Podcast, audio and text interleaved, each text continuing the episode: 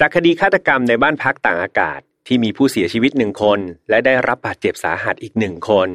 เราได้ผู้ต้องสงสัยกันแล้วนะครับ ใน part ที่หนึ่งนั่นคือโยฮันนาลูกสาวคนเล็กของครอบครัว และแฟนหนุ่มของเขาก็คือนายโมฮัมหมัดนั่นเอง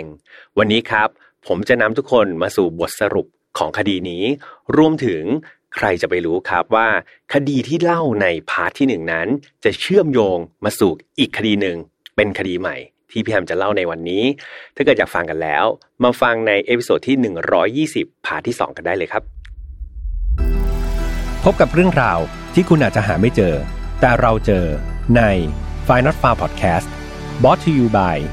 ใหม่ skincare จากศรีจันทร์ Skin Moisture Burst Series ตุนน้ำลึก ล็อกผิวฉ่ำนาน 72 ชั่วโมง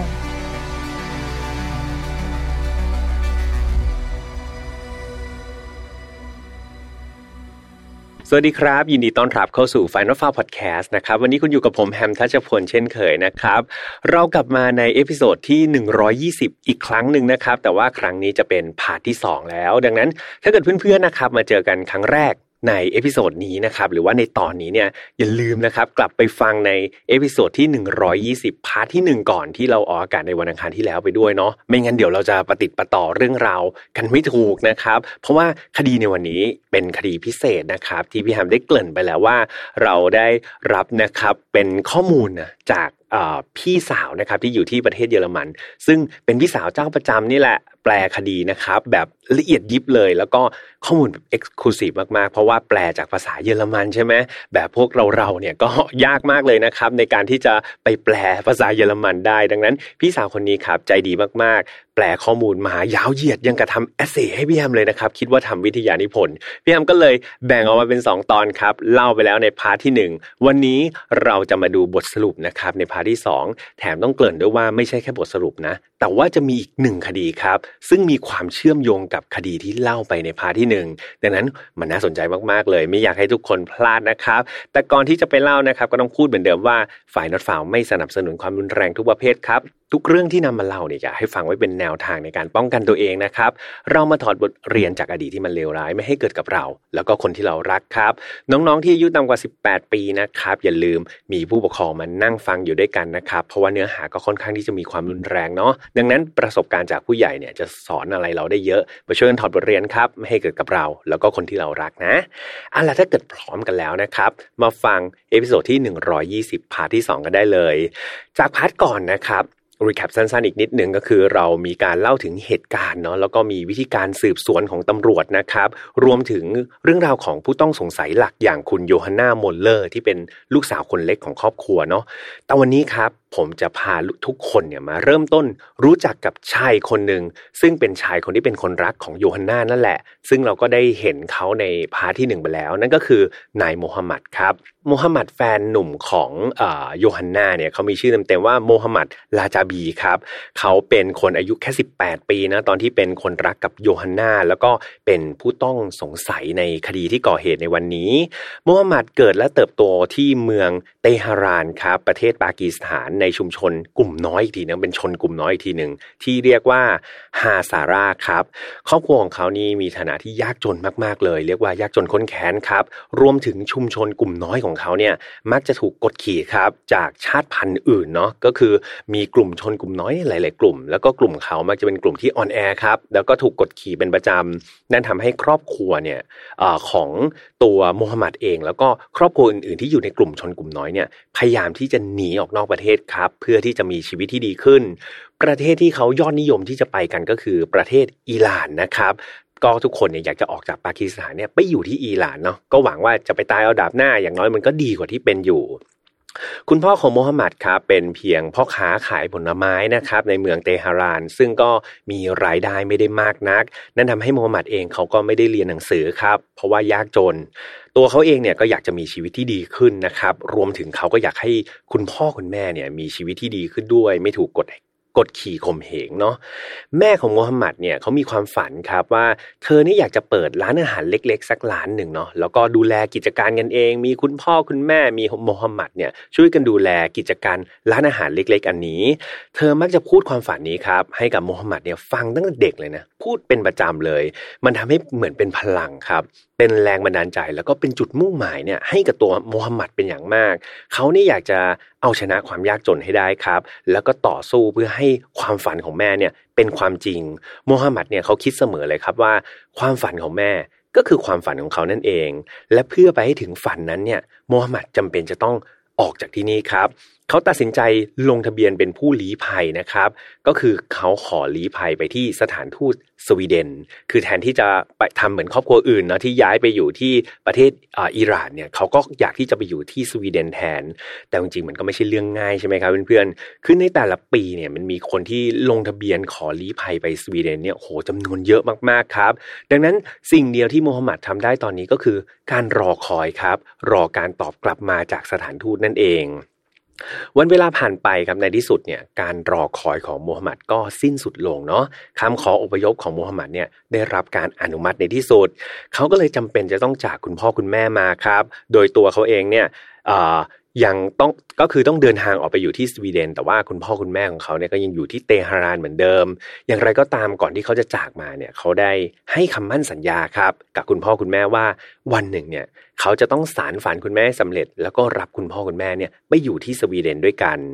จากนั้นครับโมฮัมหมัดก็ต้องบินข้ามประเทศนะครับ มาอยู่ที่สวีเดน เป็นผู้อพยพเพียงคนเดียวในวัยเพียง 16 ปีเท่านั้นนะครับเพื่อนๆ 16 ปีนี้ยังเรียนมปลายอยู่เลยเนาะต้องมาอยู่คนเดียวครับ ในต่างประเทศ ซึ่งตัวเองก็ไม่สามารถที่จะพูดสื่อสารอะไรได้ดีมากนักครับ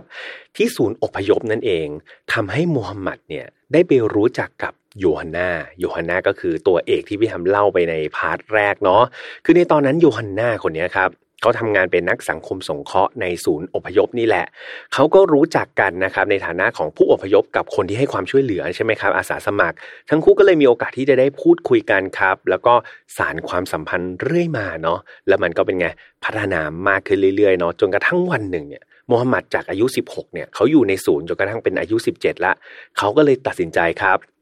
ย้ายออกจากศูนย์อพยพนั้น ไปอยู่ที่บ้านของโยฮันนาซะเลย ความสัมพันธ์นะครับของทั้งคู่เนี่ยเรียกว่ามันพัฒนาไปเร็วมากๆครับเพื่อนๆ มันเริ่มจากความสัมพันธ์ทางด้านร่างกายก่อนเนาะ ซึ่งเอาจริงๆโมฮัมหมัดเนี่ยต้องบอกว่าเป็นเด็กที่ไม่ประสีภาษาเลยครับ เขาไม่รู้จักเรื่องเกี่ยวกับทางเพศเลยนะครับ จนกระทั่งมาเจอกับโยฮันนาประกอบกับตัวเขาเองก็อายุน้อยนะครับเพียง 17 ปีเท่านั้นเอง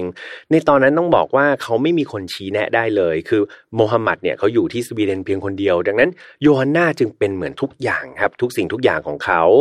ได้มีเพื่อนร่วมงานของโยฮันนาเนี่ยที่ศูนย์อพยพเนี่ยก็ได้ให้ข้อมูลนะครับว่าเอาจริง ๆ แล้วที่ศูนย์อพยพเนี่ยมีผู้ชายกับผู้หญิงนะที่อพยพมาจากต่างประเทศเนี่ยที่ยังไม่บรรลุนิติภาวะเนี่ย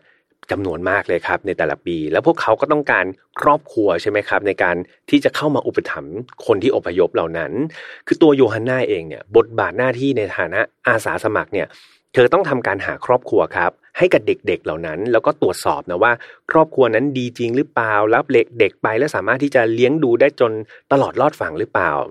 แต่ว่าหลายๆครั้งครับ มันกลับกลายเป็นว่าโยฮันนาเนี่ย ทำเกินหน้าที่ของตัวเองทำเกินหน้าที่ของอาสาสมัครที่ต้องไปหาครอบครัวใช่ไหมครับ เธอกลับไปใกล้ชิดกับบรรดา ผู้อพยพที่เป็นเด็กหนุ่มแทนครับ ที่เป็นเด็กหนุ่มอายุน้อยหน้าตาดีๆเนี่ยโยฮันนาก็จะเข้าไปตีสีเป็นประจำซึ่งในปี 2016 เนี่ยเอาจริงๆ โยฮันนาเคยเป็นข่าวเฉาด้วยนะครับ เป็นเรื่องอื้อฉาวที่ลือกันถึงเลยเนาะในศูนย์อพยพว่าเธอเนี่ยแอบไปมีความสัมพันธ์ทางเพศนะครับ กับเหล่าเด็กชายหลายคนเลยนะ ที่ยังไม่บรรลุนิติภาวะด้วย ซึ่งเรื่องนี้ทำให้โยฮันนาเนี่ยตกเป็นผู้ต้องหาในคดีพรากผู้เยาว์ครับ แต่ดูแล้วเธอก็ไม่ได้แคร์เลยครับ เรียกว่า no สน no care กับข้อกล่าวหานี้ เธอเชื่อว่ายังไงซะครับ พ่อแม่ของเธอเป็นไง รวยมากๆใช่ไหมครับ มีเงินตรามากมาย นั่นก็จะทำให้เธอเนี่ยสามารถที่จะรอดคดีนี้มาได้อย่างไม่ยากเลย แถมตัวเธอเองเนี่ยก็ยังปากแข็งมากครับ เธอไม่ยอมรับข้อกล่าวหานี้แม้แต่ครั้งเดียวเลย เธอเนี่ยจะให้การปฏิเสธอย่างหนักแน่นตลอดเลยเนาะว่า เธอเนี่ยไม่เคยมีความสัมพันธ์กับใครเลยนะ โดยเฉพาะที่เป็นเด็กเนี่ย เธอไม่เคยก้าวล่วงทั้งร่างกายแล้วก็จิตใจเลยนะครับสำหรับเด็กที่อยู่ในศูนย์อพยพเลยแม้แต่คนเดียวเนาะ อย่างไรก็ตามครับ เรื่องราวนี้มันเริ่มที่จะมีหลักฐานมากขึ้น นั่นก็คือมันได้มีพยานครับ ออกมา support นะครับหรือว่าให้ข้อมูลกับเจ้าหน้าที่ว่า เฮ้ยโยฮันนาเนี่ยได้ล่วงเกินเด็กที่อายุยังไม่ถึง 18 จริง ๆ โดยได้มีเด็กชายสองคนนะครับ ซึ่งเขาเนี่ยเคยได้รับการดูแลจากโยฮันนานี่แหละ เขาก็เล่าให้ฟังว่าโยฮันนาเนี่ยชอบข่มขู่ครับ ชอบบังคับ แล้วก็ชอบแบบเหมือนล่วงละเมิดทางเพศเด็กทั้งสองคนเนี่ยอย่างเป็นประจำเลย โดยที่เด็กก็ไม่ได้เต็มใจนะครับ เพราะว่าเด็กๆเนี่ยมักจะถูกขู่ว่าถ้าเกิดโยฮันนาสั่ง แล้วไม่ทำตามเนี่ย พวกเขาจะต้องถูกไล่ออกจากบ้านครับ หรือไม่ก็ไล่ออกจากศูนย์อพยพไปอยู่ข้างถนนแทน แน่นอนว่าเด็กๆ ที่อพยพมาจากที่อื่นเนี่ย กลัวใช่ไหมครับ ไม่กล้าขัดคำสั่งก็โยฮันนาสั่งให้ไปซ้ายก็ไปซ้าย สั่งให้ไปขวาก็ไปขวาแหละครับ เพราะว่าเด็กๆก็คิดว่ามันดีกว่าต้องไปอยู่ข้างถนนอยู่แล้วเนาะ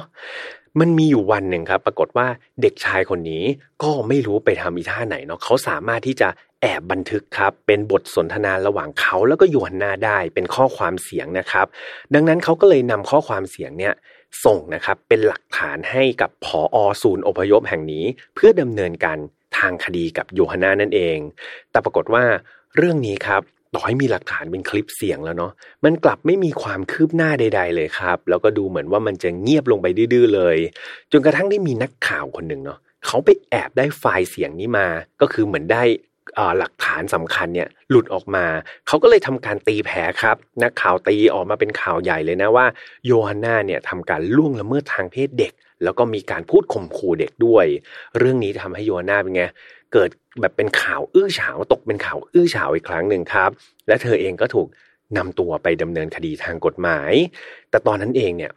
เธอคิดว่าเธอไม่มีทางที่จะจนมุมง่าย ๆ ครับโยฮันนาได้ใช้โมฮัมหมัดครับโมฮัมหมัดแฟนหนุ่มของเธอนี่แหละ มาเป็นเครื่องมือนะครับทำให้เธอเนี่ยพ้นผิด คือในตอนนั้นนี่ต้องบอกว่าโมฮัมหมัดเป็นหนึ่งในเด็กเนาะที่ไปอาศัยอยู่ที่บ้านของโยฮันนาครับโยฮันนาเนี่ยได้บอกโมฮัมหมัดว่า ถ้าเกิดเขาเนี่ย เป็นพยานฝั่งเธอ ให้การที่เป็นประโยชน์กับเธอ และทำให้เธอพ้นผิดได้เนี่ย เธอจะแบบเหมือนทรีตหรือว่าดูแลโมฮัมหมัดเนี่ยเป็นอย่างดีมากกว่าทุกคนเลย แล้วก็ไม่ส่งโมฮัมหมัดเนี่ยกลับไปที่ศูนย์อพยพ หรือว่าไม่มีวันที่จะปล่อยให้โมฮัมหมัดเนี่ยไปอยู่ข้างถนนเด็ดขาด แน่นอนครับโมฮัมหมัดผู้โดดเดี่ยวอยู่ในสวีเดนเนี่ย เขาไม่มีทางเลือกอยู่แล้วครับ เขามีแต่ความกลัวใช่ไหม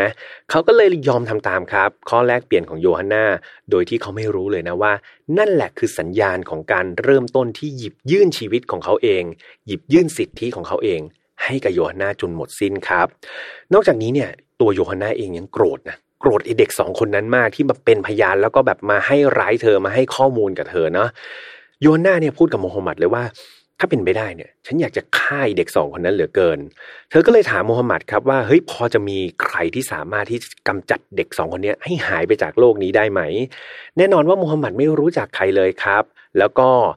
เขาไม่รู้ว่าจะทํำยังไง เขารู้แต่เพียงว่าถ้าโยฮันนาสั่งให้เขาทำอะไรเนี่ยเดี๋ยวเขาจะทำให้เนาะดังนั้นครับ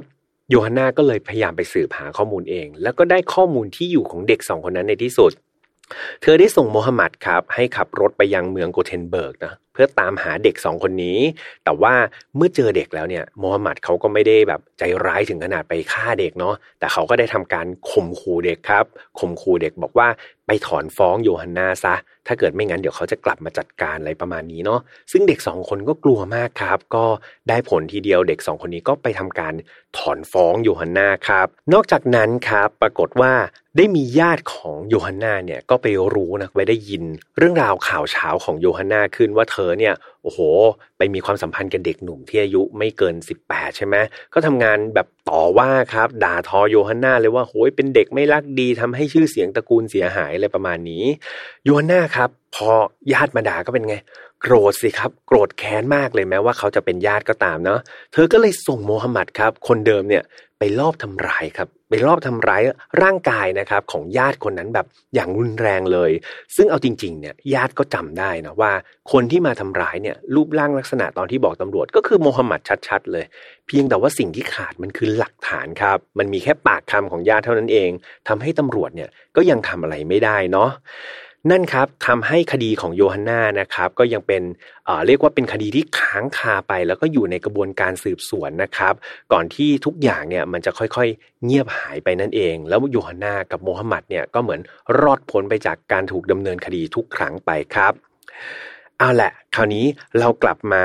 ที่เรื่องราวของตัวโมฮัมหมัดกันต่อนะครับการสืบสวนนะครับในเรื่องของการล่วงละเมิดทางเพศของโยฮันนาเนี่ยมันก็จบลงไปนะครับ โดยที่ตัวโยฮันนาเองเนี่ยก็ได้รับโทษก็คือให้ออกจากงานเท่านั้นเอง แต่ว่าไม่ได้มีคดีทางด้านอาญาเนาะแม้ว่าจะมีหลักฐานแล้วก็พยานต่างๆ แต่ว่านอกจากเรื่องของการล่วงละเมิดทางเพศผู้เยาว์แล้วเนี่ยเอาจริง ๆ โยฮันนาครับยังถูกแจ้งข้อหาอื่นๆเนาะซึ่งมีคนเนี่ยเข้ามาแจ้งข้อหาของเธอเนี่ยเรียกว่าทยอยแจ้งตามมาอีกหลายคดีเลยครับ อย่างญาติๆของโยฮันนาเนี่ยก็มีการให้การกับตำรวจนะ บอกว่าโยฮันนากับโมฮัมหมัดเนี่ยเป็นพวกใช้สารเสพติดประเภทเฮโรอีนครับ ซึ่งแน่นอนว่ามันผิดกฎหมายใช่ไหมครับ และทั้งคู่เนี่ยก็ติดเฮโรอีนแบบหนักมาก ๆ รวมถึงรางวัลครับ ที่โมฮัมหมัดเนี่ยมักจะได้เพิ่มเติมเนาะจากการที่ไปทำในสิ่งที่โยฮันนาต้องการเนี่ยก็คือโยฮันนาจะมอบเฮโรอีนให้โมฮัมหมัดครับ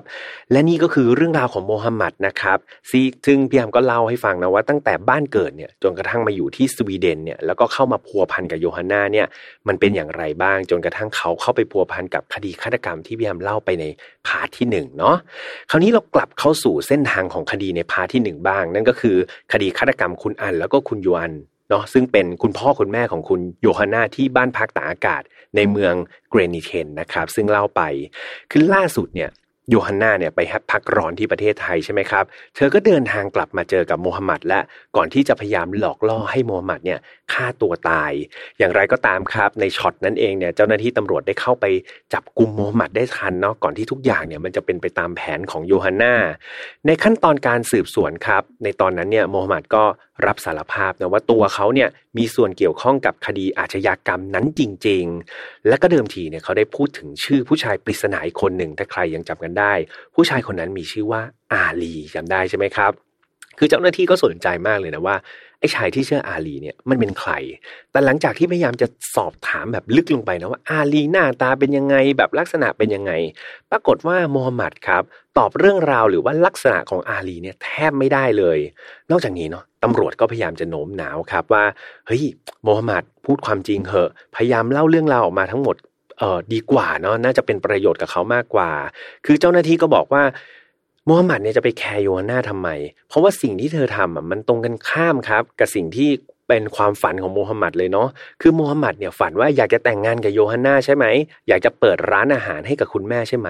แต่มันไม่เป็นความจริงเลย ไม่ใช่หรอ เพราะว่าในตอนท้ายอะครับ โยฮันนากลับ ยุยงเนาะให้โมฮัมหมัดเนี่ยฆ่าตัวตาย ซึ่งมันสวนทางกับสิ่งที่โมฮัมหมัดอยากจะเป็นเลย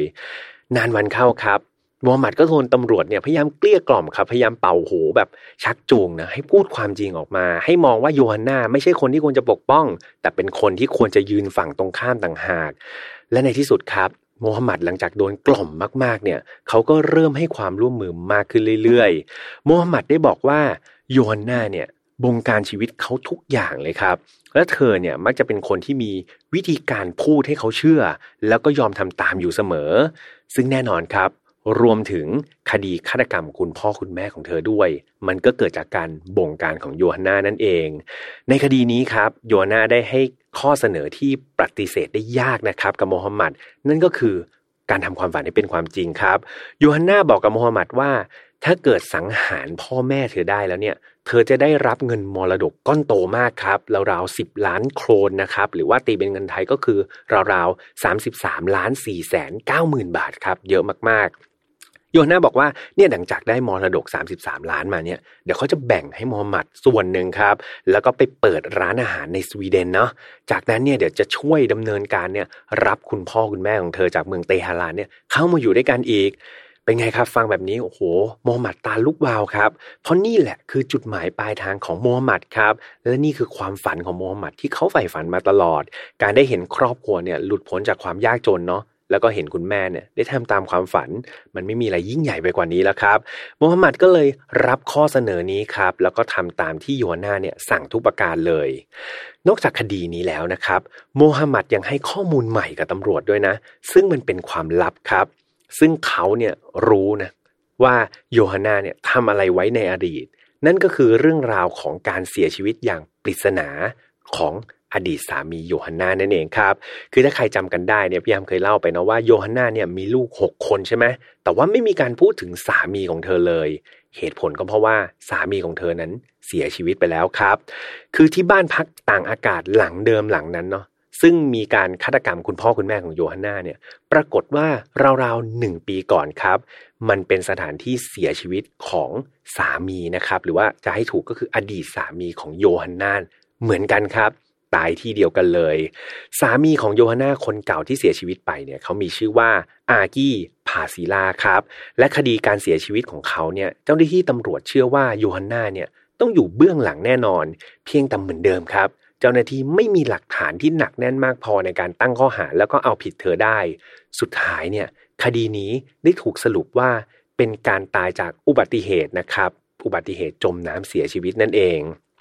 ในตอนนั้นเนี่ยตำรวจกับอายการเนี่ยคือเขามั่นใจนะว่า การเสียชีวิตของอาร์กี้เนี่ยอดีตสามีของโยฮันนาเนี่ยมันผิดธรรมชาติครับ และผู้ต้องสงสัยก็คือไม่ใช่ใครอื่น ก็มีโยฮันนาคนเดียวเนี่ยแหละ เพียงแต่หลักฐานเนะอย่างที่บอกว่าที่จะมายืนยันแบบชัดๆ เนี่ยมันไม่มีเลยครับ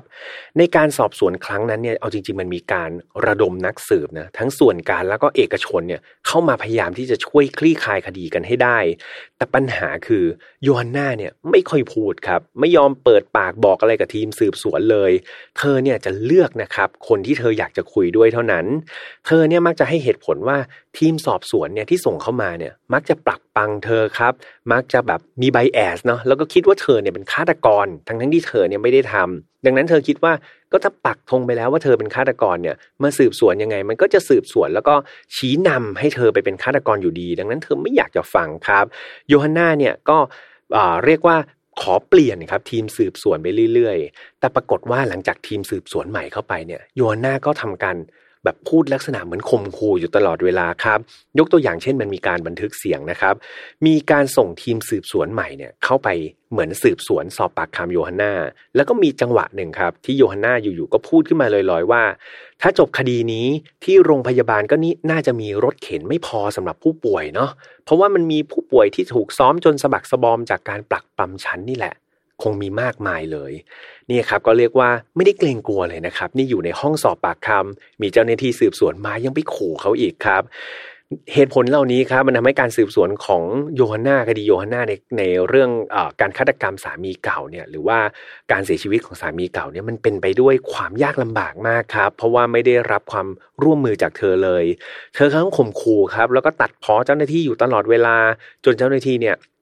เขาเรียกว่าอะไรใช้พยายามใช้ไม้อ่อนนะครับ ในการคุยกับเธอคือเหมือนเข้าไปคุยเหมือนเป็นเพื่อนมากกว่า ปรึกษาทางปัญหาชีวิตอะไรแบบเนี้ยเพื่อให้ได้ข้อมูลนะครับ จากปากของโยฮันนาเนี่ยให้ได้มากที่สุด ข้อมูลที่หลุดออกจากปากโยฮันนามันมีเพียงแค่นิดเดียวเองครับนั่นก็คือเธอบอกว่าในวันที่ 7 สิงหาคมปี 2015 เนี่ย เธอกับอากี้ได้ขับรถไปที่บ้านพักตางอากาศนะครับเพื่อฉลองวันเกิดของอากี้กัน และเย็นวันนั้นอากี้เนี่ยได้พายเรือเนาะไปที่ทะเลสาบเพื่อที่จะจับปูครับ โดยที่โยฮันนาเนี่ยก็ยังดูแลลูกๆ เพราะเขามีลูก 6 คนใช่ไหมเขาก็ดูแลลูกๆครับ ก่อนที่จะถึงเวลานอนเนี่ยก็จะพาลูกเข้านอนไป จนกระทั่งรุ่งเช้าเนี่ย เธอก็เห็นว่าเฮ้ยอากี้เนี่ยไม่เห็นกลับมานอนเลย ก็เลยโทรไปแจ้งยังศูนย์ รับแจ้งเหตุฉุกเฉินครับว่า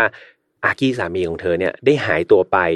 หลังจากศูนย์รับแจ้งครับ ก็ส่งหน่วยกู้ภัยเข้ามาที่บ้านพักต่างอากาศหลังนี้เนาะแล้วก็ทำการค้นหาบริเวณทะเลสาบครับ ซึ่งเป็นทะเลสาบที่โยฮันนาเนี่ยแจ้งว่าอากี้เนี่ยพายเรือออกไป ภายในระยะเวลาไม่นานครับเจ้าหน้าที่ก็ได้พบศพของอากี้จริง ๆ เขานอนหงายนะครับ แล้วก็จมอยู่ในน้ำลึกเพียงแค่หนึ่งเมตรเท่านั้นครับเพื่อนๆนอนหงายอยู่ด้วยเนาะซึ่ง จังอ่าจุดที่พบศพเนี่ยมันก็ไม่ได้ไกลเลยครับ มันอยู่ใกล้ๆกับท่าเรือของบ้านพักนั่นเอง มันไม่มีหลักฐานของการต่อสู้นะครับ แล้วก็สภาพศพเนี่ยก็ไม่ได้มีบาดแผลใดๆ เหมือนกับว่าอากี้เนี่ยนอนหลับครับ แล้วก็จมน้ำตายในน้ำตื้นๆแบบนั้นไปเลย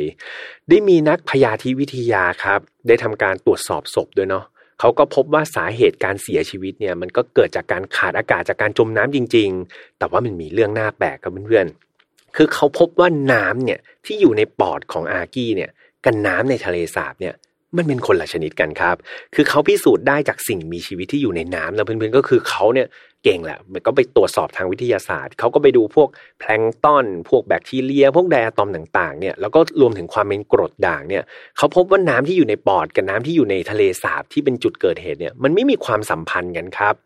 ในขณะนั้นครับโยฮันนาหรือแม้แต่พ่อแม่ของเธอเนี่ยเรียกว่าเข้าข่ายเป็นผู้ต้องสงสัยหมดเลยเนาะคือรู้ทั้งรู้นะครับว่าการตายของอากี้เนี่ย มันผิดธรรมชาติ แต่ว่าเจ้าหน้าที่ตำรวจครับ กลับไม่สามารถที่จะหาหลักฐานมายืนยันเอาผิดใครได้เลยนะครับ ก็คือรู้แหละว่ามันผิด แต่ว่าจะโยงไปถึงตัวคนร้ายเนี่ย มันยังไม่มีหลักฐานเด็ดที่มัดตัวได้ แต่จากการฆาตกรรม คุณอันแล้วก็คุณโยอันเนี่ยคดีล่าสุดที่เล่าไปในตอนที่แล้วเนี่ยโยฮันนาเนี่ยถูกจับกลุ่มในคดีในฐานะนะครับที่มีการยุยงและบงการให้ผู้อื่นทำการฆาตกรรมตัวเองใช่ไหมก็คือไปยุยงโมฮัมหมัดดังนั้นครับเจ้าหน้าที่ตำรวจเขาก็เลยได้ไอเดียนี้นะว่าเฮ้ยมันก็เป็นไปได้สูงเหมือนกันนะ ที่เธออาจจะยุยงหรือยืมมือใครบางคนเนี่ยมาทำการฆาตกรรมสามีของเธอหรือว่าคดีในอดีตที่เกิดก่อนหน้านั่นเองครับ จากข้อมูลในส่วนนี้ครับ อากี้สามีของโยฮันนาครับ จากแฟ้มคดีเก่าเนี่ยก็พบว่าเอาจริง ๆ ตัวอากี้เนี่ยเขาเคยแต่งงานมาแล้วเนาะแล้วก็มีลูกสองคนจากภรรยาคนเก่าครับ ก่อนที่จะรู้จักกับโยฮันนาในปี 2011จากนั้นไม่นานครับหลังจากที่ทั้งคู่รู้จักกันเนี่ยก็คบหาดูใจกันเนาะแล้วก็ย้ายเข้าไปอยู่ในบ้านของโยฮันนาพร้อมกับ ลูกติดของภรรยาคนเก่า ไม่นานทั้งสองก็ซื้อบ้านหลังใหญ่ครับ แล้วก็ย้ายออกมาอยู่ด้วยกัน โดยอากี้เนี่ยเป็นคนออกเงินให้ทั้งหมดเลยนะ แต่ว่าโยฮันนาเนี่ยเป็นชื่อเจ้าของร่วมนะครับตามกฎหมาย และไม่นานหลังจากนั้นทั้งคู่ก็มีลูกด้วยกันอีกสองคนครับ หลังจากให้กำเนิดลูกออกมาแล้วเนี่ยทั้งคู่ก็ตัดสินใจที่จะจดทะเบียนสมรสกันตามกฎหมาย แต่หลังจากจดทะเบียนสมรสกันได้ไม่นานเนี่ยก็พบว่า อากี้อยู่ๆครับ ได้ไปทำประกันชีวิตให้ตัวเขาเอง ซึ่งมีมูลค่าสูงถึง 2 ล้านโครนทีเดียวนะครับ หรือว่าตีเป็นเงินไทยก็ 6 ล้านกว่าบาทเนาะและแน่นอนครับ เมื่ออากี้เสียชีวิตไปเนี่ย คนที่ได้รับเงินสินใหม่ทั้งหมดจากประกันเนี่ยก็คือโยฮันนาภรรยาของเขาแต่เพียงผู้เดียว อย่างไรก็ตามก่อนที่เราจะเขาเรียกว่าก่อนที่ประกันเนี่ยจะจ่ายเงินสินใหม่ทดแทนเนี่ยเขาก็ต้องมีการกระบวนการสืบสวนก่อนเนาะว่า เอ้ย การตายนั้นแบบ ถูกต้องหรือเปล่าเป็นไปตามเงื่อนไขของกรมธรรม์หรือเปล่า และในการสืบสวนนั้นครับได้พบข้อมูลที่มันน่าสงสัยมากมายเลย คืออย่างช่วงแรก ๆ ในการแต่งงานเนี่ยครับเขาพบว่าอากี้เนี่ยมีความสุขมากเลยนะ แต่ไม่นานหลังจากนั้นครับ ทั้งเพื่อนๆแล้วก็คนใกล้ชิดเนี่ยก็สังเกตได้ว่าความสัมพันธ์ของอากี้กับโยฮันนาเนี่ยมันเป็น toxic relationship ครับหรือว่ามันเป็นความรักที่ไม่ค่อยจะดีนักโยฮันนาเนี่ยจากเดิมที่เป็นภรรยาที่น่ารัก รับฟังสามีกลายเป็นคนที่ร้ายกาจครับ คอยข่มขู่แล้วก็ไม่ให้เกียรติสามีเลยนะ แม้แต่กระทั่งตอนที่อยู่ต่อหน้าคนอื่น หรือแม้แต่คุณอันครับ คุณอันก็คือแม่ของโยฮันนาเนาะก็ไม่ค่อยรู้สึกชอบมาพากลกับลูกสาวของตัวเองมากนัก คือเธอพบว่ายูฮันนาเนี่ย มักจะชอบแบบอารมณ์เสียใส่อากี้เป็นประจำแบบไร้เหตุผลครับ ซึ่งคุณอันคนที่เป็นแม่ก็คอยเตือนลูกสาวนะบอกว่าเฮ้ยใช้เหตุผลหน่อยอย่าใช้อารมณ์กับสามีจนเกินไป แต่ผลลัพธ์คืออะไรรู้ไหมครับ คือแทนที่โยฮันนาจะรับฟังเนาะเธอไม่รับฟังครับ แถมยังพานโกรธโมโหแม่ตัวเองครับ บอกว่าเฮ้ยนี่มาเข้าข้างลูกเขยได้ไงทำไมไม่เข้าข้างลูกแท้ๆของตัวเองยูฮันนาครับพยายามจะบอกญาติเนาะแล้วก็บอกลูกๆของเธอรวมถึงเพื่อนๆของอากี้ด้วยนะครับ บอกว่าเฮ้ยเอาจริง ๆ แล้ว ภาพไม่ได้เป็นแบบที่เห็นนะ อากี้เนี่ยชอบทำร้ายร่างกายเธอเป็นประจำ ชอบพูดทำร้ายจิตใจเธอเป็นประจำ นั่นทำให้เธอเนี่ยเอาจริงๆเธอกลัวอากี้มากๆ แม่แล้วก็ญาติๆนะครับ ก็คอยสังเกตนะว่าเฮ้ยอากี้เนี่ยเป็นแบบที่โยฮันนากล่าวหาจริง ๆ หรือเปล่า เพราะว่าถ้าเกิดมันเป็นแบบที่อ่าโยฮันนาพูดจริงเนี่ยการที่นำตัวโยฮันนาออกมาจากคนอันตรายแบบอากี้เนี่ยก็เป็นสิ่งที่ควรจะทำใช่ไหม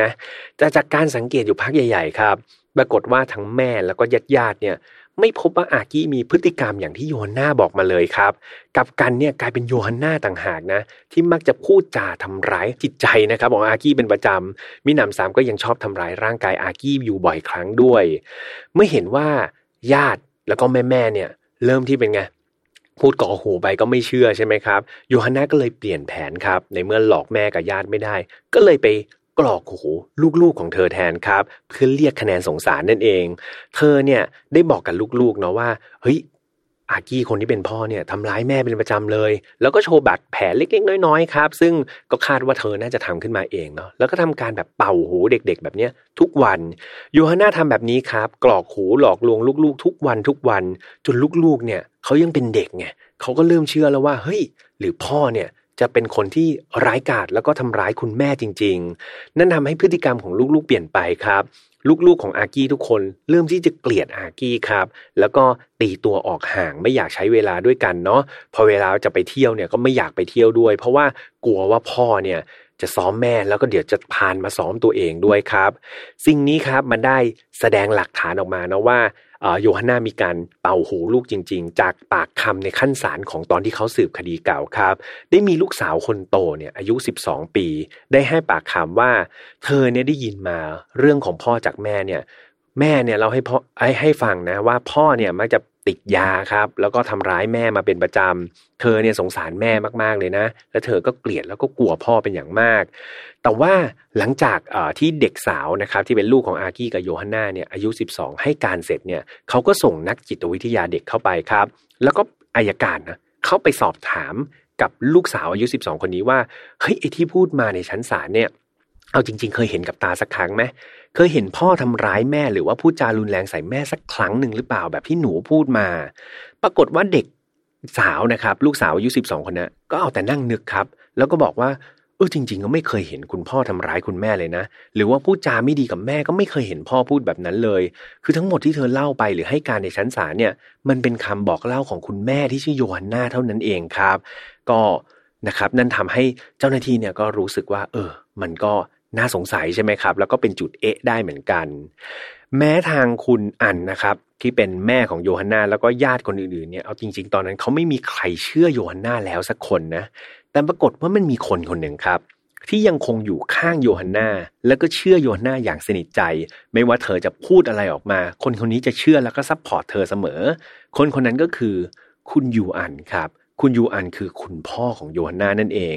คุณยูอันเนี่ยเป็นห่วงโยฮันนามากเลยนะ คือในสายตาของเขาครับเขามองว่าโยฮันนานี่ยังเป็นเด็กเล็กอยู่เลย ยังเป็นลูกสาวตัวเล็กๆ ที่น่ารักเสมอ เขาพยายามช่วยเหลือโยฮันนาตลอดครับ บอกว่าเออ ถ้าเกิดแบบความสัมพันธ์กับอากี้ย่ำแย่นะ เดี๋ยวมาอยู่กับพ่อสิเดี๋ยวพ่อจัดการให้ คือคุณยูอันนี่ลงทุนซื้ออพาร์ตเมนต์หลังใหญ่ครับ มูลค่ากว่า 5 ล้านบาทเลยนะครับ ให้กับโยให้กับโยฮันนาลูกสาวของเขานะบอกว่าเฮ้ยไม่ต้องอยู่กับอากี้หรอกถ้าอากี้มันร้ายกาจนะก็เนี่ยโยกย้ายมาอยู่อพาร์ตเมนต์ใหม่ที่พ่อซื้อให้เลย ซึ่งไม่ว่าใครจะทักท้วงนะครับ คุณแม่ก็บอกว่าเฮ้ยอย่าไปฟังลูกสาวคนนี้มาก คุณยูอันก็ไม่ฟังครับ เขาเชื่อที่จะ เขาเลือกที่จะเชื่อโยฮันนานะครับ ลูกสาวแต่เพียงผู้เดียว แม้ว่าความสัมพันธ์ของโยฮันนาแล้วก็อากีเนี่ยจะท็อกซิกจะเป็นพิษขนาดไหนเนาะแต่ว่าที่น่าแปลกก็คือโยฮันนายังคงยืนยันครับ ที่จะไม่อยากขาดจากอากี้เด็ดขาด นั่นก็มันก็เป็นอะไรที่แปลกมากๆใช่ไหมครับ คุณพ่อคุณแม่หรือเหล่าญาติญาติก็มองว่าเออความสัมพันธ์มันแย่ขนาดนี้ทำไมไม่อยากกันซะ ก็ยังไม่มีใครเข้าใจ ในที่สุดครับ ปี 2015 เนี่ยมันก็ถึงจุดแตกหักของความสัมพันธ์ของโยฮาน่ากับอากี้ครับ คือทั้งคู่เนี่ยเริ่มที่จะทะเลาะกันรุนแรงนะครับ บ่อยมากขึ้นเรื่อยๆ จนอากี้เนี่ยเขารู้สึกว่าเขาทนความบ้าคลั่งของโยฮันนาไม่ไหวแล้ว หลังจากนั้นเขาเลยตัดสินใจฟ้องหย่าเธอครับ ก่อนที่จะย้ายหนีออกจากบ้านไปเลย ต่อมาในฤดูใบไม้ผลิปี 2015 ครับ ระหว่างที่ศาลเนี่ยกำลังดำเนินการเรื่องฟ้องหย่าอยู่เนาะ ตอนนั้นเองอากี้ได้ไปรู้จักครับ แล้วก็สารสัมพันธ์กับผู้หญิงคนใหม่ ซึ่งเขาก็รักแล้วก็เข้าใจกันเป็นอย่างมาก คือต้องบอกว่าแฟนใหม่ของอากี้นี่คนละขั้วกับโยฮันนาเลยครับ เธอเป็นคนที่แบบโอเพนไมล์มาก รับฟังปณีประนอมเนะ คือเธอรู้ครับว่าอากีเนี่ยมีความสัมพันธ์ที่ไม่ดีมากๆเลยกับ ภรรยาของเขาก็คือโยฮันนาแล้วก็เตรียมที่จะหย่าร้างกันแล้วแฟนใหม่คนนี้ก็คอยให้กำลังใจครับ แล้วก็ให้คำปรึกษาอยู่เสมอ แต่ความรักอันหวานชื่นของทั้งคู่เนี่ย มันก็จบลงหลังจากทั้งคู่ได้คบกันเพียงไม่กี่เดือน นั่นก็เพราะว่าเหตุการณ์ที่อากีเนี่ยเสียชีวิตนะครับ ในบ้านพักต่างอากาศอย่างที่พี่แฮมเล่าไปนั่นเอง การตายของอากี้ครับ มันได้สร้างความโศกเศร้าให้กับครอบครัวเขาเป็นอย่างมากเนาะแล้วก็แน่นอนครับ สมาชิกทุกคนในครอบครัวอากี้เนี่ยไม่มีใครเชื่อเลยเนาะ ว่ามันเป็นอุบัติเหตุ พวกเขาเนี่ยเชื่อครับว่าคดีนี้ต้องมีเบื้องลึกเบื้องหลังอย่างแน่นอน คดีการจมน้ำตายของอากี้ครับ ถูกสืบสวนไปนะครับ แล้วก็สุดท้ายมันเป็นแนวทางว่ามันเกิดจากอุบัติเหตุนะครับ แล้วก็ยุติการสืบสวนไปอย่างรวดเร็ว แต่พอคดีนี้ถูกลื้อขึ้นมาสอบสวนใหม่ครับเนื่องจากมันมีพยานใหม่ก็คือโมฮัมหมัดเนาะซึ่งให้ข้อมูลกับตำรวจเพิ่มเติมว่า การตายของอากีเนี่ย อาจจะเป็นการฆาตกรรมนะครับ นั่นเป็นการจุดประกายเนาะความหวังของครอบครัวอากี้เนี่ยที่เขาคิดว่าไอ้คดีเมื่อปีก่อนเนี่ยคงจะแบบถูกปิดไปเป็นอุบัติเหตุเนี่ยแต่ตอนนี้มันมีความหวังครับมันมีโมฮัมหมัดที่เป็นพยานคนใหม่ ซึ่งลิงก์ไปถึงคดีในอดีตได้ นั่นทำให้ครอบครัวอากีเนี่ยเขารู้สึกว่า เออ อาจจะได้รับความเป็นธรรมให้กับอากีแล้วนะครับ พนักงานสืบสวนเนี่ยเขามั่นใจครับว่า โยฮันนาเนี่ยน่าจะอิจฉาแฟนใหม่ของอากีซึ่งแบบความสัมพันธ์ของทั้งคู่เนี่ยมันเป็นไปได้ด้วยดีใช่ไหมครับ และแรงอิจฉาลิษยาเนี่ยรวมถึงเรื่องผลประโยชน์นะครับ ก็คือเรื่องเงินที่ได้จากการที่อากีเนี่ยเสียชีวิตเนาะก็คือเงินประกันเนี่ยมันก็น่าจะเป็นแรงจูงใจที่มีน้ำหนักมากพอครับ ให้ผู้หญิงคนหนึ่งเนี่ยก่อการฆาตกรรมคนได้เนาะเหตุการณ์ในวันนั้นครับ จากการเก็บปากคำแล้วก็รวบรวมข้อมูลมาทั้งหมดเนี่ยก็พบว่า ในวันสุดสัปดาห์ครับก่อนที่อากี้แล้วก็โยฮาน่าจะขับรถไปฉลองวันเกิดที่บ้านพักต่างอากาศด้วยกันเนี่ยคือในตอนนั้นเนี่ยอากี้เนี่ยเขาอยู่กับแฟนใหม่นะครับแต่โยฮันนาเนี่ยโทรไปขอร้อง เขาบอกว่าเฮ้ยช่วยมาฉลองวันเกิดกับเธอแล้วก็ลูกๆเป็นครั้งสุดท้ายได้ไหมเดี๋ยวฉลองวันเกิดเสร็จเนี่ย ก็หย่ากันแล้วนะ ก็แยกทางกันอย่างเป็นทางการนะ อย่างนั้นขอครั้งนี้แหละมาครั้งสุดท้าย ซึ่งอากี้ครับก็ยอมใจอ่อนนะแล้วก็ตัดสินใจรับปากครับ ไปฉลองวันเกิดที่บ้านพักต่างอากาศกับโยฮันนานี่เย็นวันนั้นครับ หลังจากที่ทุกคนไปถึงบ้านพักต่างอากาศแล้วเนี่ย อากี้ก็ได้ส่งข้อความไปหาแฟนสาวเขาด้วยนะครับผ่าน Facebook เขาก็บอกว่าเฮ้ยเนี่ยเป็นการฉลองวันเกิดเขากับลูกๆเฉยๆนะ เป็นการเลี้ยงส่งโยฮันนาด้วย คือไม่มีอะไรเกินเลยไปกว่านี้อย่างแน่นอน สุดท้ายครับ มีการเข้าไปเช็คประวัติการใช้งานโทรศัพท์ของอาร์กี้เนาะก็พบว่าเวลาสุดท้ายที่อาร์กี้ใช้งานโทรศัพท์ก็คือเวลา3ามทุ่มสินาทีครับ ซึ่งอาร์กี้เนี่ยกำลังไถ Facebook ส่วนตัวอยู่ ก่อนที่เขาจะออกไปและโทรศัพท์เนี่ยก็ไม่มีการเคลื่อนไหวอีกครับ เช้าวันรุ่งขึ้นเวลา8นาฬิกา54นาทีครับโยฮานาได้มีการแจ้งนะครับ การหายตัวไปของอากี้เนี่ยกับศูนย์แจ้งเหตุ ซึ่งเธอก็แจ้งเจ้าหน้าที่ว่าสามีของเธอเนี่ยพายเรือแล้วก็หายตัวไปตั้งแต่คืนก่อน รุ่งเช้าเนี่ยเธอมองออกไปเนี่ยเธอที่ท่าเรือเธอเห็นแค่เรือครับ แต่ไม่เห็นสามี ก็เลยขอให้เจ้าหน้าที่เนี่ยเข้ามาตรวจสอบ แล้วก็ได้พบกับศพอากี้ตามที่แวมเล่าไปข้างต้นเนาะโยฮันนาเนี่ยได้ใช้ขอสิทธิ์ภรรยา ซึ่งถูกต้องตามกฎหมายในตอนนั้นนะครับ คือทั้งคู่นี่แยกกันอยู่ก็จริงนะอากี้มีแฟนใหม่ก็จริง แต่ว่าตามกฎหมายเนี่ยยังถือว่าโยฮันนายังอยู่ในสภาพภรรยานะครับ โดยเธอเนี่ยขอสิทธิ์ในการจัดฝังร่างของอากี้หลังจากที่ผลการชนสูตรออกมาแล้วนะครับ โยฮันนาเนี่ยได้มีการส่งข้อความนะไปบอกแฟนใหม่ของอากี้บอกว่า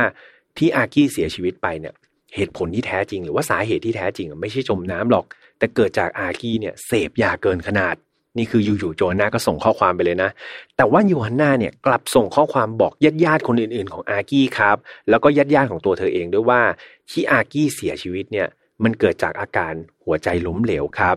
ซึ่งแน่นอนว่ามันไม่มีใครเชื่อหรอกครับ ใครจะไปคิดใช่ไหมครับ ว่าคนสุขภาพดีแบบอากี้เนี่ยอยู่ๆจะเสียชีวิตกระทันหันจาก โรคหัวใจล้มเหลว คือทุกคนต้องคิดว่ามันมีอะไรมากกว่านั้นแน่ ๆ นอกจากนี้ครับยังมีพยานเนาะที่เล่าให้ฟังว่าหนึ่งวันหลังจากที่อากี้เสียชีวิตไปเนี่ย ตอนนั้นโยฮันนาก็ยังไปทำงานตามปกติ เสมือนว่าไม่มีอะไรเกิดขึ้นเลยครับ เพราะเพื่อนๆเนี่ยเข้าไปสอบถามข่าวข่าวของอากี้เนาะรวมถึงหลายๆคนเนี่ยก็ไปแบบแสดงความเสียใจกับโยฮันนาแล้วว่าเฮ้ยเสียใจด้วยนะ แบบสามีเสียชีวิตไป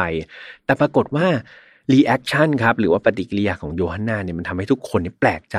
คือเธอเนี่ยไม่ได้ดูมีท่าทีเสียใจครับ เธอไม่ร้องไห้หรือโศกเศร้าเลย นั่นคือสิ่งที่ทุกคนเนี่ยเห็นได้ชัดเลยนะ ทุกคนบอกว่าเฮ้ยโยฮันนาดูสบายดีมากๆครับ เธอบอกว่าไม่ต้องห่วงหรอกเรื่องนี้สบายมาก นอกจากนี้ยังมีการพบนะครับว่านี่คืนวันนั้นเนี่ยโยฮันนายังไปปาร์ตี้ด้วยครับ คือกลับบ้านไปนี่ยังไปกินแชมเปญไปปาร์ตี้กับคนอื่นด้วยนะครับ ซึ่งนี่ก็เป็นอีกหนึ่งข้อมูลที่น่าสนใจเนาะ